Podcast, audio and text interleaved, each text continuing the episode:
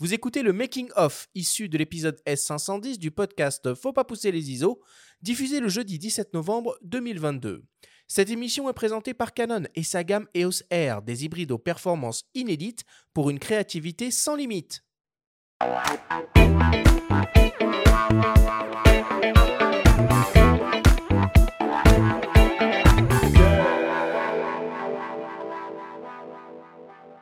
Nous sommes toujours avec Laurence Jay pour une séquence making sur les coulisses de son quotidien sur le terrain, les moments où elle ne déclenche pas. Laurence, nous avons préparé une série de questions pour essayer d'imaginer ton quotidien en Ukraine ou sur d'autres terrains de conflit en tant que reporter. Première question, euh, comment est-ce que tu fais pour te loger? Alors, euh, en Ukraine, on trouve toujours un hôtel euh, en ce moment. On, a pu se loger en Ukraine. Parfois, en Syrie, il n'y avait pas de, d'hôtel, donc euh, c'est beaucoup plus compliqué de se loger. On logeait dans des bases militaires ou dans des endroits désaffectés ou chez des gens.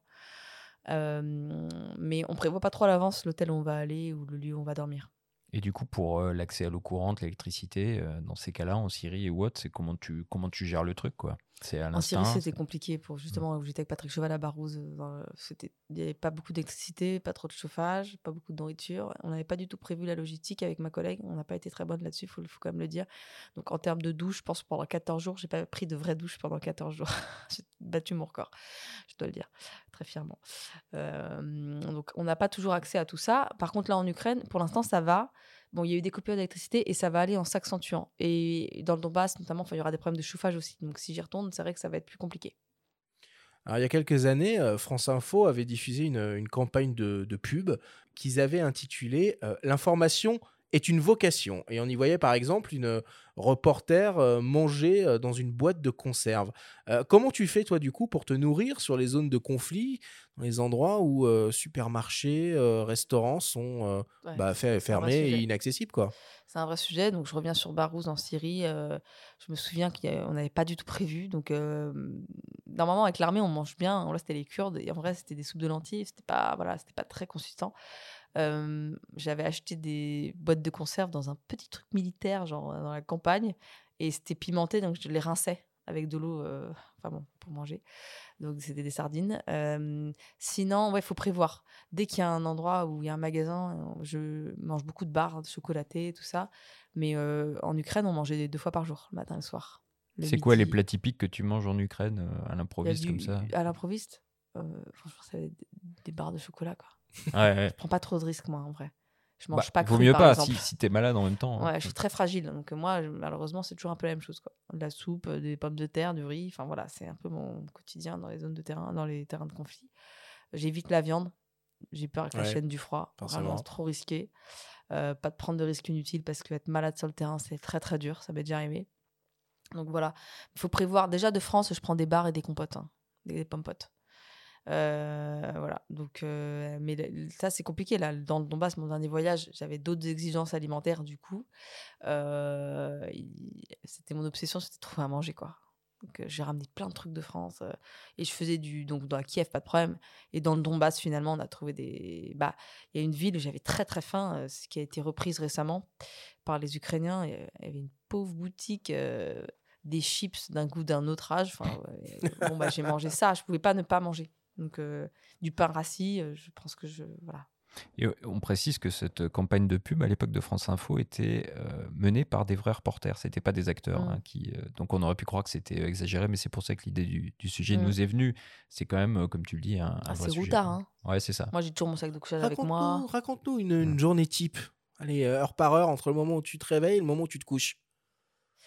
Euh, une journée type, euh, bah, faut que je pense à une journée. Bah, je, me lève tôt. Euh, on va prendre le petit déj si on est dans un hôtel. Bah, je suis dans le Donbass. Euh, on arrive avec mon collègue à, dans une ville qui s'appelle Liman, où je voulais vraiment moi aller pour le coup. Je pense que en fait, les Russes tentent de prendre cette ville. Et donc, du coup, il y a un hobby qui tombe à côté. Donc, du coup, bon, il faut vite trouver un abri. Donc, là, c'est un peu chiant de trouver une cave. On travaille dans la cave. il y avait des gens qui étaient là, il n'y avait pas que nous. Hein on raconte leur quotidien et tout. Et dès que ça se calme, on ressort. Euh, bon, bah, du coup, là, on a dû partir quand même parce qu'il y avait beaucoup vraiment d'aller-retour entre euh, les Ukrainiens et les Russes euh, d'artillerie. Donc, après, on va dans un autre endroit. voilà, après, quand je suis seule, c'est encore autre chose, mais là, j'étais pas toute seule.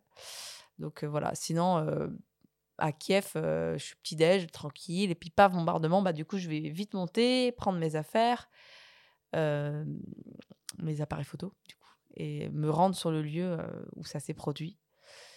Donc là, faut écouter, il faut regarder, il faut faire des photos, il faut être rapide aussi, il faut voilà. Et on l'envoie de l'image quand même. Le soir. alors là, j'ai fait du live parce que c'était une grosse journée, parce qu'il y avait beaucoup d'attaques sur Kiev. Donc j'avais envoyé en direct, mais je, renvoie le soir, ouais. Ouais, je renvoie le soir, je retouche les photos, j'envoie. Tard, je bosse très tard. Là, j'essaie de coucher plus tôt, donc j'essaye d'éditer plus vite. Mais il y a des fois où c'est des journées qui ne se terminent jamais parce que moi, je suis assez lente en editing. Ça, c'est lourd, les, les, fichiers, ça charge dans mon ordi. Enfin bon, c'est très long. Je peux me coucher à 2h, 3h du mat pour reprendre une journée le matin à 8h ou 7h. Quoi. Et tu as le temps d'écouter un peu de musique euh, quand tu fais de l'editing, d'essayer de, te détendre, de penser à autre chose euh... de boire un petit coup. Euh... De regarder un film, j'en sais rien. Boire un coup, alors pas, pas en même temps. Hein, euh. non, je passe des coups de fil en haut-parleur souvent le soir pendant que je travaille. J'édite. Mmh. mais j'ai pas le temps de prendre en plus, quand on était dans le Donbass, c'était toujours un peu tendu, donc il n'y a jamais de. Enfin, je dis ça, c'est pas vrai, parce que la dernière fois, en fait, dans, dans l'hôtel où nous étions, je croisé des copains. Donc, du coup, on a bu des coups après. Euh, j'avais pas de photos forcément envoyées, mais quand j'ai des photos, euh, je suis pas très sociable. Je rentre dans la chambre et je travaille. Mais sinon, je vais boire des coups avec des confrères. Je croise toujours quelqu'un que je connais. Ça, c'est drôle, ça. que j'ai croisé je ne sais où. ça, c'est super agréable de croiser des, des gens qu'on connaît, qu'on a rencontrés ailleurs. Ça m'arrive tout le temps, ça. Eric Bouvet nous a raconté qu'il avait bousculé James Nash quand même sur le, sur, ah sur le terrain. Et ça, c'est des trucs qui. Ouais, ça peut arriver. Hein. ok, merci beaucoup, Laurence.